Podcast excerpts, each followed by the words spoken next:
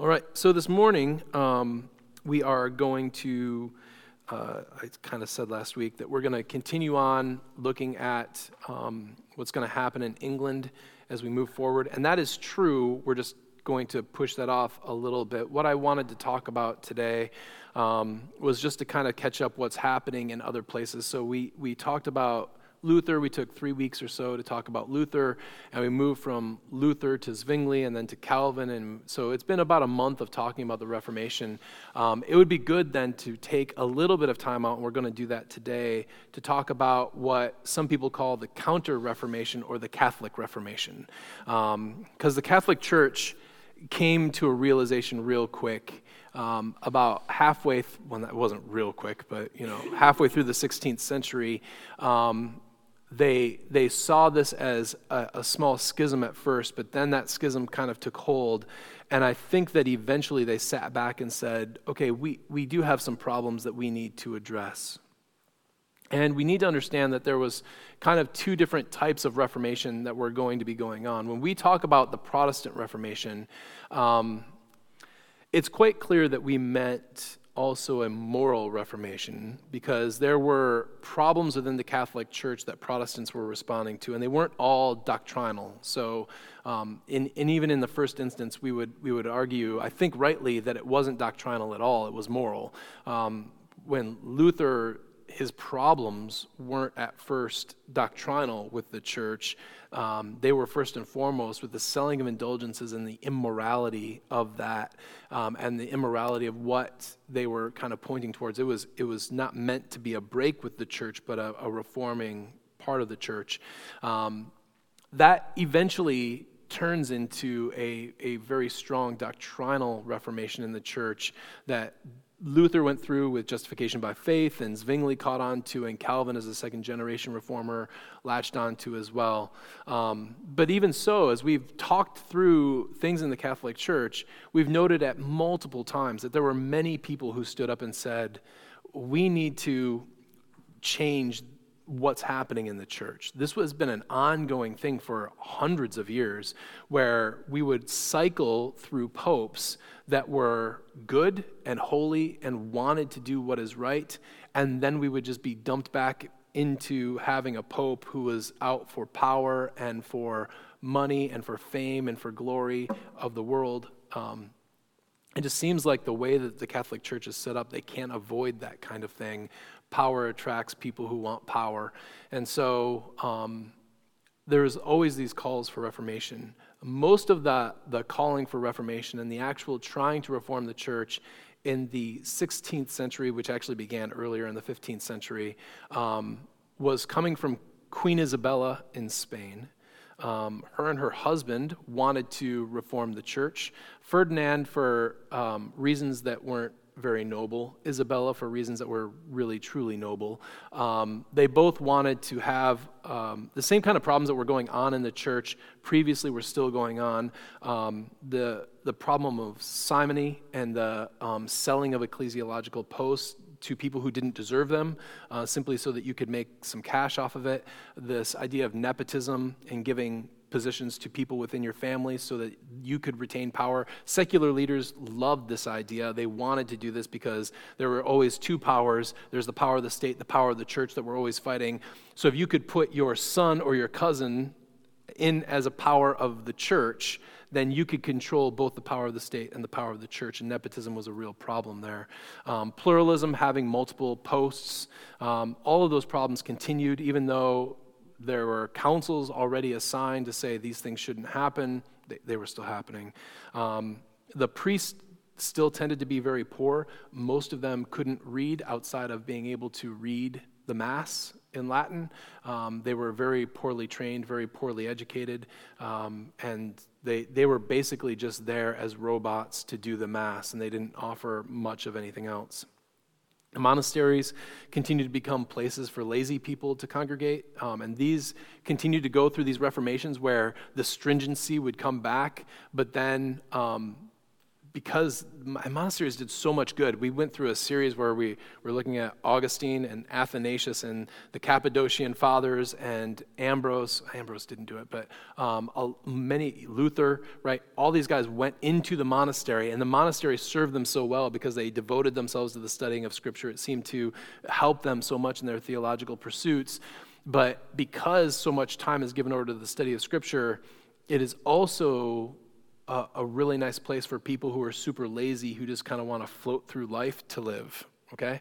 Um, and especially when enough of those people get involved and they start to work up through the system, entropy tends to laziness. And monasteries, we're, we're kind of falling in that path.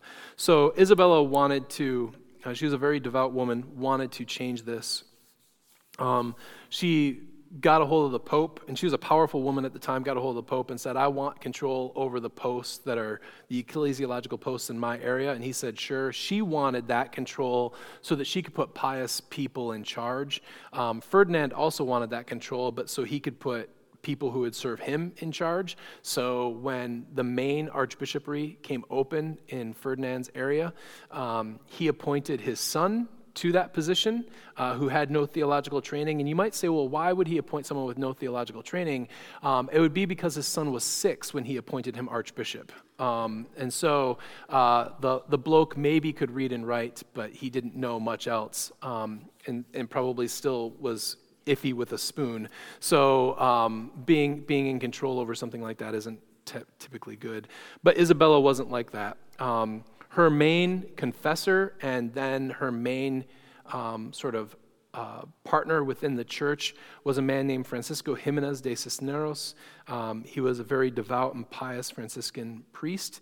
Uh, he spent 10 years in prison for not going along with some of the um, iffier things that the Catholic Church was doing, and he said no thanks to those things. And uh, he got thrown in prison for 10 years, so he meant what he said, and he was, him and Isabella tracked with one another. They, they understood one another. Um, when he was in prison, um, he was able to study Hebrew and Chaldean. He became a scholar in those things, and it was at his hands that one of the most uh, important works of the late medieval era was formed, which is called the Complutensian Polyglot, um, which is just basically a conglomeration of um, Hebrew text, Greek text, um, a Latin text done by many different scholars that he kind of put together. Um, and uh, it was a really important work at the time. This is what Jimenez said in 1520. So this is right before Luther blew up. In 1520, these are the words that he said, and and the a lot of people have pointed out if he had said this in 1530, he probably would have been burned as a heretic, but in 1520, this was okay. He said, This edition of the Bible that, at this critical time, opens the sacred sources of our religion, from which will flow a much purer theology than any derived from less direct sources. So he, he is quite honestly and openly putting scripture above tradition there. Um, and I think that he could wiggle his way out of it. But his, his basic idea is if we laid out scripture, then we have a direct source to our true religion that is better than anything that we could get any other way. Um, we're going to find out that by the end of the 1500s, by the middle to end of the 1500s, we're going to read here in just a minute, the, the church is going to reject that wholly. The Catholic Church will. Um, so they're going through and doing these reforms, but they're, they're reforming, but they're clearly not tolerant.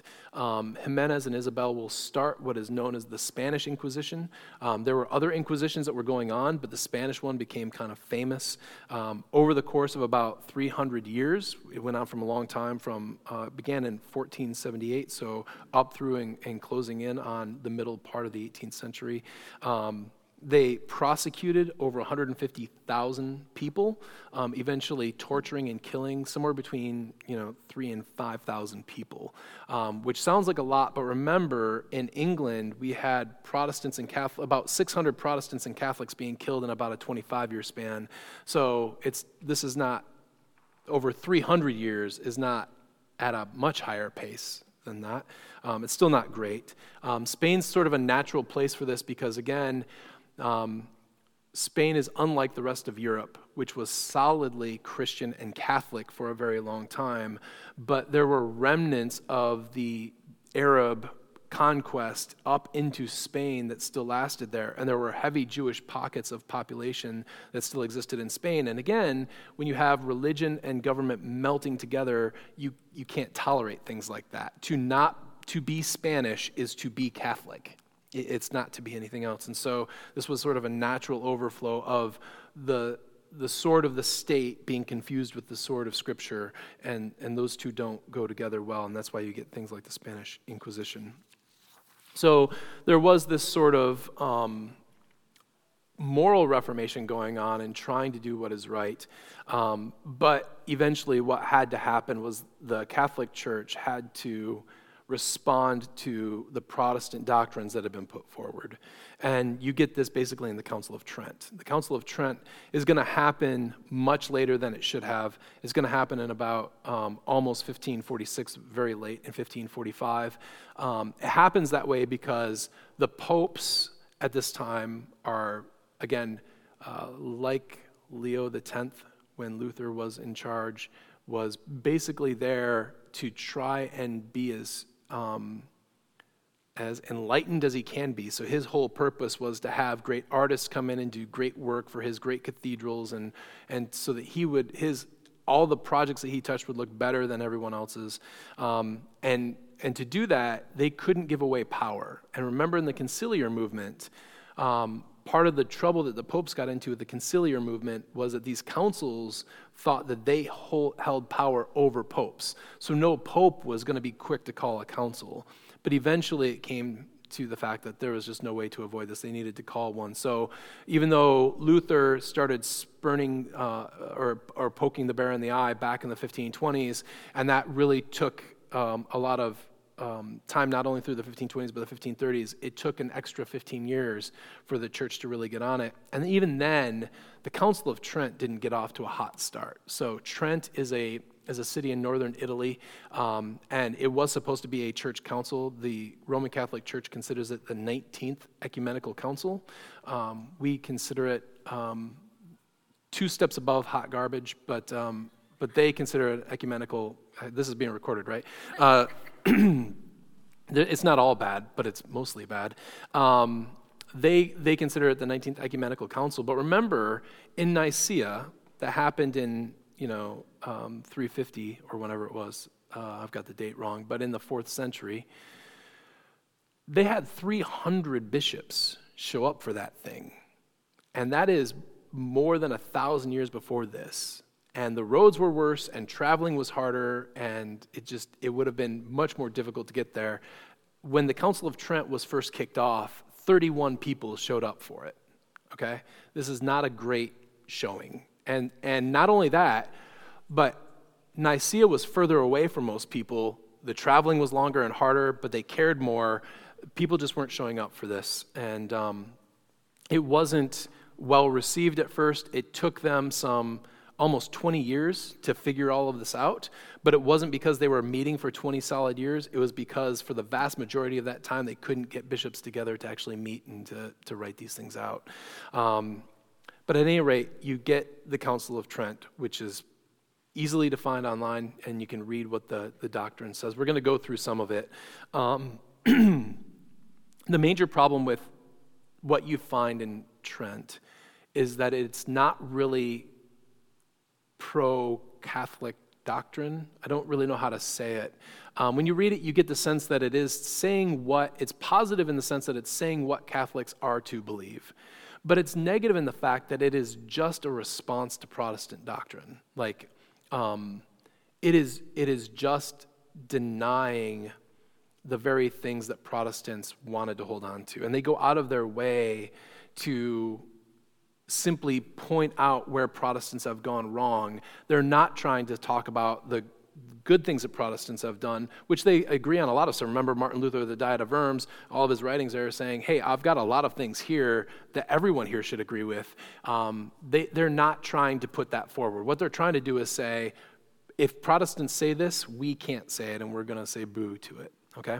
Um, so it's, it's kind of a rambling document. It's not very tightly knit and organized, which you get over 20 years.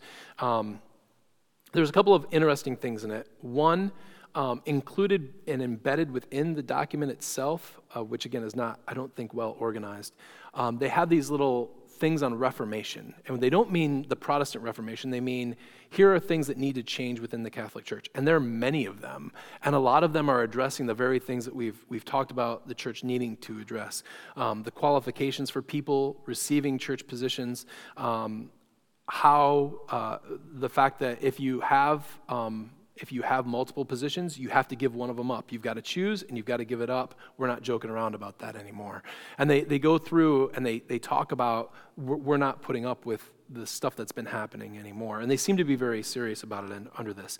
There's also this really weird provision, which I, and I, I hope I read this correctly. Maybe I don't understand exactly what they're saying, but um, where the council promised safe travel and safe harbor for any Protestant anywhere especially Germans, German people who wanted to come and ask questions and even provide like provisions to the council. So if you were a Protestant, you could show up without any fear of being burned at the stake and say, What do you guys think about this? Now, in likelihood, they're going to say, read it, crumple it up, and throw it in the fire and say, Yeah, it sounded great. Why don't you go away, Bob? Um, but, but nevertheless, like they, they said, this is, you know, um, they used words like, no matter how close the person is to heresy or something like that, which is a nice way of saying, we'll, even if you're a heretic, we'll put up with you for just a little bit. We, it, was, it was just kind of a bone that was thrown out there, and I thought that that was really interesting.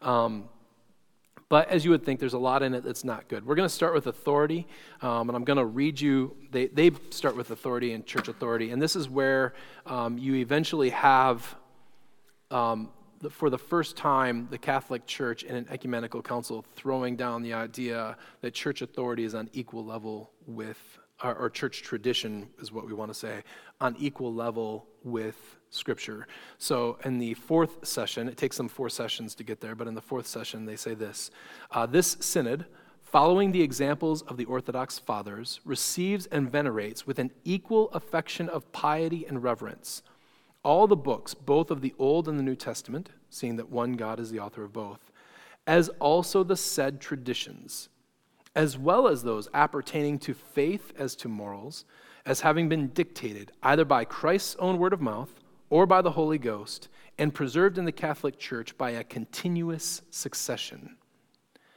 Now, that is a bar that they cannot meet. Okay? So, what they're what they are clearly doing there is they're getting away, because even Catholics at this time, although they want to hold the Pope in reverence, they can look back over history and know some of those blokes are idiots, okay?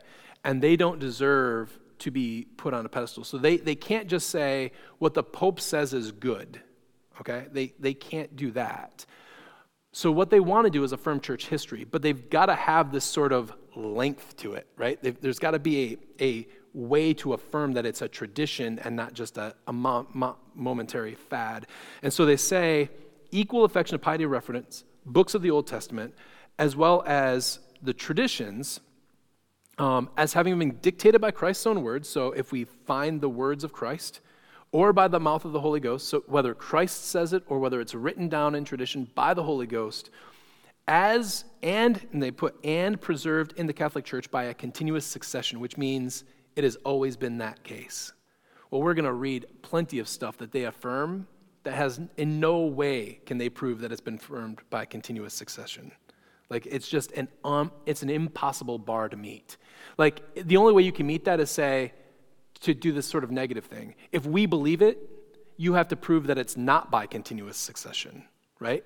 which is basically what they're going to do, but that's not really what's written here, how it works out. So um, they are clearly trying to get rid of the Protestant Reformation simply by saying, hey, you know, this has to all be in continuous and constant succession from the time of the beginning. And those traditions hold just as much authority as Scripture. Okay? They're going to go on and define what Scripture is. So they talk about all the books of Scripture, um, including books that we would not include, which we would call um, deuterocanonical, meaning books like um, uh, the, the, book of Maccabees, first and second book of Maccabees, and, and things like that. Um, and then the New Testament's fine. They've got the right New Testament down. But they say this at the end of that section as well. But if anyone receive not as sacred and canonical the said books entire with all their parts, as they have been used to be read in the Catholic Church, and as they are contained in the old Latin Vulgate edition. So it's not the authoritative version of the church, is not Greek, and it's not Hebrew. It is the old Vulgate, which means basically it is what Jerome did. And the Catholic Church just hasn't been able to keep that up either. So they, they believe finally in Vatican II that it's okay to translate that. However, even now, Catholic scholars know that the Vulgate has sections in it that were not correct. Like they've done what we do with critical studies. Any, anything that we have, we have adopted in Protestant circles, Catholics have done just as much. And so they know that there are places where there is just not good textual evidence for including this stuff. I don't know how they handle this because Trent was really firm. If it's in the old Vulgate, it belongs in Scripture. Um, apparently, whether Paul wrote it or not. So they're, they're very firm on that. Um, the next section has to deal with original sin, which isn't um, terribly interesting. It's exactly what you think it is. Um, the main ideas here are you, the original sin that Adam had um, is passed, the guilt of that sin and that sinfulness is passed down to people. And they're very clear, and this is actually a pretty good section, they're very clear to say it isn't the imitation of what Adam did that's passed down. So you are not like Adam in that you have the tendency to be sinful or something like that. They're very clear. You are guilty of Adam's sin. Um, this is what original sin is talking about. You are guilty of Adam's sin. There are two people, by the way, in the history of the world who are not guilty of Adam's sin. Does anyone know who those are? One's easy. The other one is Mary. So you guys know that the Immaculate Conception is not talking about Jesus, right? The Immaculate Conception is the conception of Mary by her mama because Mary has to be free of sin as well. Now, I don't know why you can't just like keep going backwards with that because it seems like that's what you would have to do. But they, they go out of their way to say, let me read it for you. I think I've got it highlighted if I can find it. Um, this same Holy Synod doth nevertheless declare that it is not its intention to include in this decree, the decree of original sin, where original sin is treated of, the blessed and immaculate Virgin Mary. So she does not come under the effects of original sin. And they don't explain at all why that is the case, how that is the case, where that is the case. Um, they, they quote Pope Sixtus IV, um, and they put of happy memory, which is just funny. Like, we remember fondly Pope Sixtus IV. What a great, Sixtus IV is also really funny. But they put of happy memory after that. Um, but nevertheless, so yeah, Mary gets passed off. And the other thing is included in this a, a direct reference to baptism, which is the remission of sins. And so they're saying the way in which that original sin is taken away is by baptism. If you baptize your child, they are forgiven for original sin, and thereby they are allowed to enter into heaven when they die. If they're not baptized, they're not going to heaven because that original sin is not forgiven. Okay? So, um, and, and the interesting bit about that is the logic there is a little bit, I think, different and tighter than, I mean, if you're going to go Paedo Baptist, that really is the way you've got to go. I don't, I don't know how you can go another way um, because it's not just an entrance into the covenant. But anyway, um, there's obvious problems with the way in which they handle infant baptism because infant baptism is just wrong. But, you know, what are you going to do? Um, the next important part is one that we've talked about before justification. Uh, we talked about this one, we talked about Thomas Aquinas, um, and they're just basically applying Aquinas' view on justification to things. Um, we read this before, but I think it's worth reading again. Um, justification. Uh, says this this um, preparation, the preparation for justification, is followed by justification itself. And this is the important part which is not remission of sins merely, but also the sanctification and renewal of the inward man through the voluntary reception of the grace and the gifts whereby man of unjust becomes just. And that's the key. So, justification for them is not just the declaring of God that you are free from your sins, it is the actual production of justice in people. Okay? That's what they believe. So you, you, when we talk about Catholics and their bad, bad views on justification, we need, to, we need to understand what they're saying. For them, justification and sanctification are not two separate things, they are two parts of the same reality. To be justified is to be sanctified, and to be sanctified is to be justified. So, justified for them means to be made just. Okay? And you can understand if, you if your view is that, you can understand when Protestants say, well, you're justified by faith alone, Catholics going, that sounds really dumb, right? Now, the theologians should have known better because they can read very well what Martin Luther and other Protestants were saying, but they just flat out deny it, um, probably because that's what Luther was saying. I, I really want to be clear about that. If, if, if the church had handled Luther better, and if um, I don't think it was really Luther's fault, although Luther has a sharp tongue and probably didn't help himself. If the church had handled Luther better, justification could have easily turned out differently. It just it could have turned out where we and Catholics would have agreed on certain things in j- terms of justification because it's clear when when you tack on sanctification to justification, we would talk a lot like Catholics do. But because we separate out the two, rightly as Scripture does, we, we, can't, we can't get on board with what they say. Um, and this comes out later um, when you hear them. And so this is from the next chapter on justification, which I want to read to you before we move on, just to show you the difficulty that they've got with things. Um, Whereas the apostle says, or saith, that man is justified by faith and freely basically they're like, so we got a problem with this verse. so we're going to explain what the problem is with this verse. The apostle says that you are justified freely by grace. When he says you're justified or by faith, by faith and freely, those words are understood in the sense in which the perpetual consent of the Catholic Church has held and expressed. That is false. Like what they're about to say is not at all what the Catholic Church has always said. It is what the Catholic Church has said since Aquinas, but it's not like the full demonstration of it. You can't like flip open Augustine and find these words in Augustine. It's just, they're, they're just making it up now.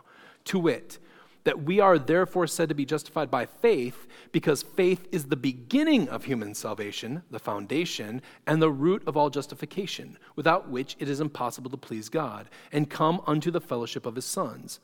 But we are therefore said to be justified freely because that none of those things which precede justification, whether faith or, or works, merit the grace of justification itself. For if it be a grace, it is not now by works. Otherwise, as the same apostle says, is, grace is no more grace. So we're saying, when he says you're justified freely, what he means is justification is started by grace. But they are also clear to say sanctification happens because you work for it. So the fullness of justification is not freely by grace. And they say what he means there is just you're starting it by grace. And the Protestant response is, but that's not what he said right? It's just not what he said. And there isn't, and, and their way of expressing that is like the Catholic Church has always believed this. I, I'm telling you that that is just not that is just not true. Like the church didn't put up a huge amount of, of words concerning justification until Luther started to write about it. Like Aquinas touches on it, but it's not a huge factor in the writings of the early church fathers. There's no way of, of basing what they're saying on anything. Um, briefly, because we're running out of time, um, they turn to the sacraments, and a lot of the Council of Trent is dealing with the sacraments. Um, they, they have seven sacraments. A sacrament is basically this, and uh, we would do well to think about using how we use the term sacrament and why we want to either accept or reject that term.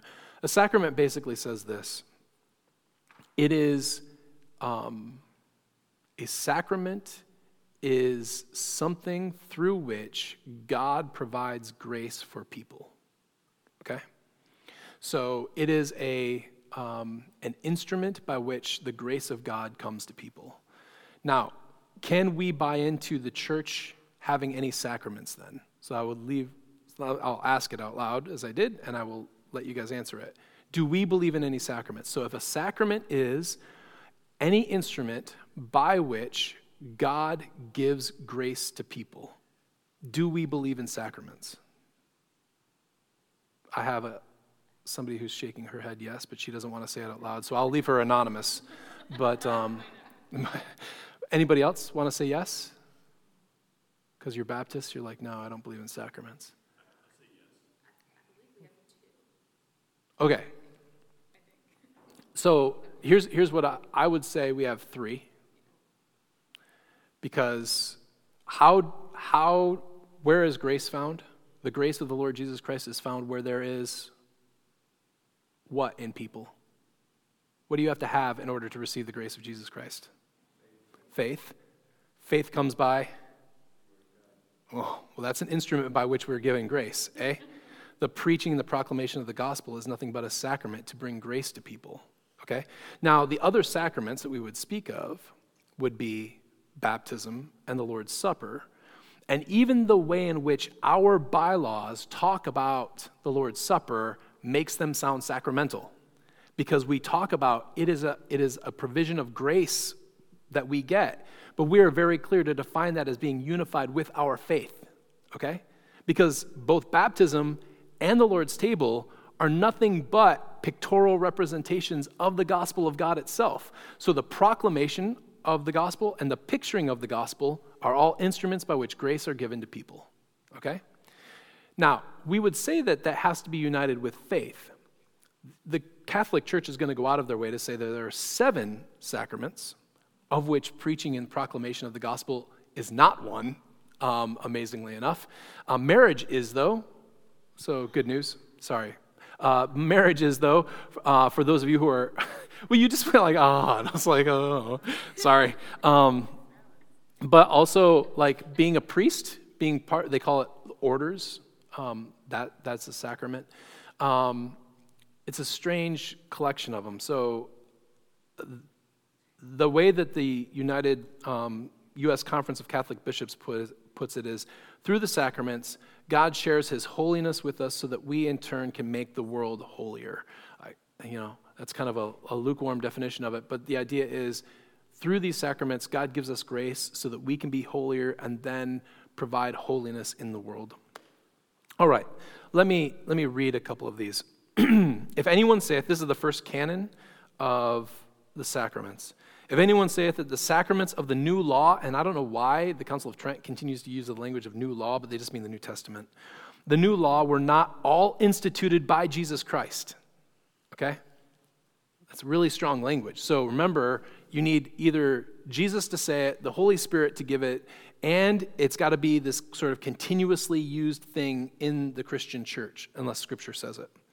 So they say, if anyone says all of the sacraments, seven of them, which they then list, were not all instituted by Jesus Christ, or that there are more or less than seven of them, you're anathema. You're cursed. You're out.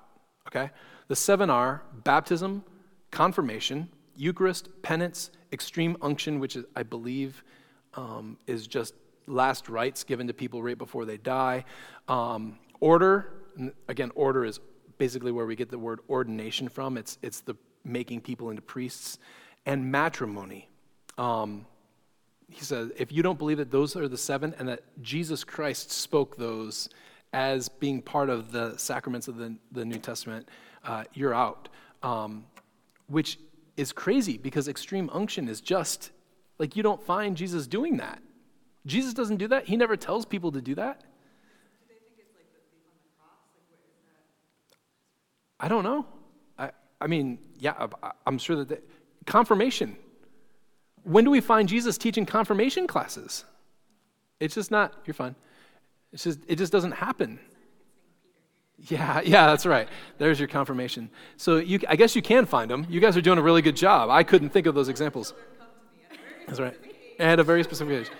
Um, yeah, I just I think it, I think it's kind of crazy. The second one is this, and this sounds like they are directly responding to John Calvin. Um, I, I don't know if Calvin's arguments that we talked about were very widely known, but this sounds, the second canon sounds like it's a direct response to him.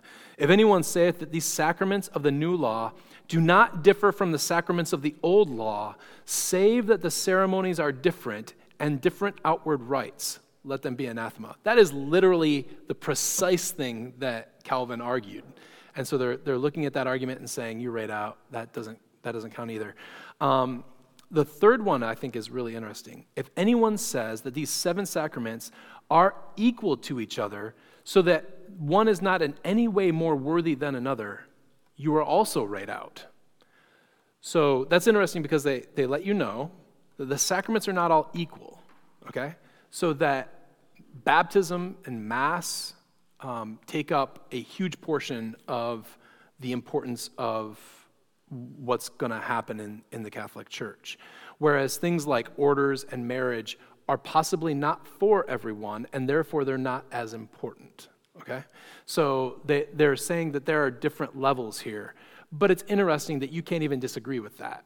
Like there's no disagreeing. You have to agree that there are different orders or you're right out. And so you see that this is so narrow in what they're trying to, to say. In order to keep the church unified, they've just got to really hammer down on stuff. Um, I do want to go on and, and, mention a couple of other things before we take questions and dismiss. Um, the Eucharist is uh, transubstantiation heavy. And again, when it comes to transubstantiation, they are making pronouncements like, the Catholic Church has always believed this, which you're, you're just left shaking your head like, no, no, no. We can actually kind of trace where this and we did in church history, like in the seven or eight hundreds, where this sort of thinking came up, and the Catholic Church at first was like, I don't know. like, I'm not sure we, we buy into this.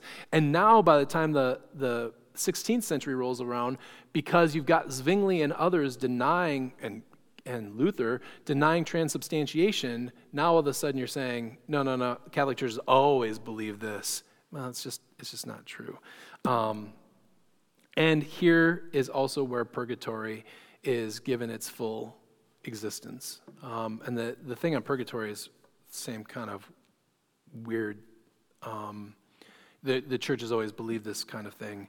Um, they do a couple of interesting things with purgatory, though, and I want to say this. Um, when it comes to how do you help people who are in purgatory, they say you should offer indulgences for that, but those indulgences are not purchased. Instead, those through masses, prayers, alms, and other works of piety, you can apply those merits that you're getting through there to people who are in purgatory to help them out. And priests ought to do that. Priests ought to encourage people to do that. Okay? Um, I don't believe in purgatory. If there was purgatory, you know, that's a good thing to teach. Okay? And then they turn around and they're, they're quite clearly, and this is the one place where they're giving an inch to Luther and to everyone else. They say this when it comes to indulgences or when it comes to purgatory, those things which tend to a certain kind of curiosity or superstition. Um, uh, hang on, I've got. Oh, okay. Which, which uh, tend to a certain kind of curiosity or superstition, or which savor of filthy lucre. I love that word, lucre. Uh, let them prohibit as scandalous and stumbling blocks of the faithful. So, in other words, they're saying, we're going to teach, you should teach on purgatory. What you should teach on purgatory is that people should do masses and give alms and do other works of piety for the people who are in purgatory. When it comes to anything further about purgatory, we don't know anything, so shut up. And the reason why we don't know anything is because it's not written in Scripture and we don't have church tradition on it, so we're just not going to talk about it, although they couch that in other language superstition and curiosity. I, I wonder why people are curious about this place. You say that everyone goes for millions of years and, and they get out because I gave a couple of bucks. But they do end up saying, or which savor of filthy lucre. So they're saying, if you're going to teach something which sounds like you're just trying to get money out of people, that's got to be done away with. And so there's this like small little admission that Luther had a point, right? Like, like the selling of indulgences wasn't a good thing, and we acknowledge it with, with like three words in this whole document. We acknowledge it. Um, that's progress. So again, the Catholic Church is reforming. I'm going to say that it, it's interesting to go through here. There's a lot of stuff that, that you read and you're like, okay, that's too heavy handed. They're, they, are, they are anathematizing people for like breathing in Protestant states. Okay, they're not doing that, but it's pretty close to it. Like if you smell like a Protestant, you're anathema. So it's not quite it's not quite there, but it's it's getting really close to it. And what they want to do is this is the beginning of the Catholic Church trying to say, we are the church, and we know we're the church because we have the teaching. And once you start doing that, you start having to narrowly and more narrowly and more narrowly and more narrowly define what the teaching is so that everyone has to believe the same things. Well, and that's what they get Protestants on. They say, hey, you guys have you know, so many hundreds of thousands of different churches and you've got so many millions of, of different denominations and it's just there's no unity there at all but we can go from pope benedict xvi to pope francis two people who couldn't be more dissimilar to one another and say oh no we're all on the same page like benedict quit because of the difficulty that he had in dealing with the catholic church on doctrinal matters like you're no more unified than any protestant church that, that splits over carpet color let's be quite clear about that. Um, but they're, they're trying to show their unity in these things. Um, and so they've got to really define it narrowly. And then um, the response that they give to Protestant teachings, um, the, the major thing, again, as we come back and back and back and back again to it, is not the doctrinal matters. It is always going to be the matters of authority. Because they don't have to argue from Scripture, they're not even trying to. All they're saying is it's church tradition. This is what the church has done, therefore it's right. And, and when you've got that as your trump card, there is no arguing with them. There's, there's, you're, you are on parallel roads that will never meet, that will never cross, and there's nothing that you can do about that. Like if, if they're just staunchly going to say, you know, the church has always believed that justification and sanctification are the same thing. Well, there's no amount of biblical arguing you can do with people to get them off of that rail. There's no reformation that will ever come to the Catholic Church that will move them doctrinally where they need to be if they're going to steadfastly hold to that. Now, where you have Catholics who take the Bible seriously and study it, you can start to work on them that way. But if they're going to be content with what Trent is trying to do, which is to say, well, listen, the church has done it this way. This is what we believe. This is how we've believed. We're just going to continue on that way. And if you disagree with us, you're anathema. There's just nothing you can do. Okay? So, this is why when I talk about the Reformation, I think justification by faith is a big deal. It's a big deal theologically. The main thing that is, that is separating Baptists and Catholics, uh, or Presbyterians and Catholics, or Anglicans and Catholics, any Protestant form of the faith and Catholicism is not justification by faith, it is church authority. It is the fact that we think that the Bible is the authority alone, because then we can point to things like, you are justified freely by faith, and say, I, don't know, what do you do with that? And unless you can point to church authority, there's not much you can do with that except to say, well, Paul says that we're justified freely by faith. Well, you've got to think of how justification works then in terms of being done completely by faith. So, um, anyway, as we as we kind of wrap up that, we're going to be turning back to more. Um, we're moving closer to Baptisty things.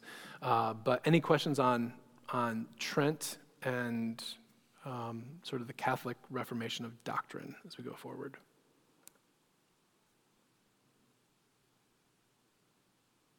Literally, I hear crickets outside. That's fun. When were Baptists born? When they hit the water, brother. um, the General Baptists, uh, which are uh, the Anabaptists, which, which occurred um, kind of after the first wave of Reformation, were not quite our forefathers. Um, they were a little bit all over the map for us, and they believed things that we don't believe. Um, it's going to be into the next century when the General Baptists start to arise in England that a lot of the Baptist tendencies that will eventually take form in Baptist churches like ours are really going to um, make make their way into history. So right now, um, the Anabaptist movement has kind of fizzled out on the continent when you're talking about the, the late part of the 16th century. Um, and it won't be until uh, the General Baptists kind of reappear or appear in England, that that's going to become a, a major force again. Yeah. I can, well, I- we can finish this up next week if you want, so.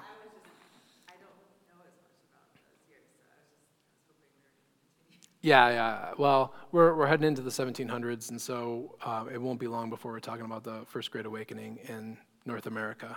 So pretty soon we're going to be coming across the pond, as they say. So.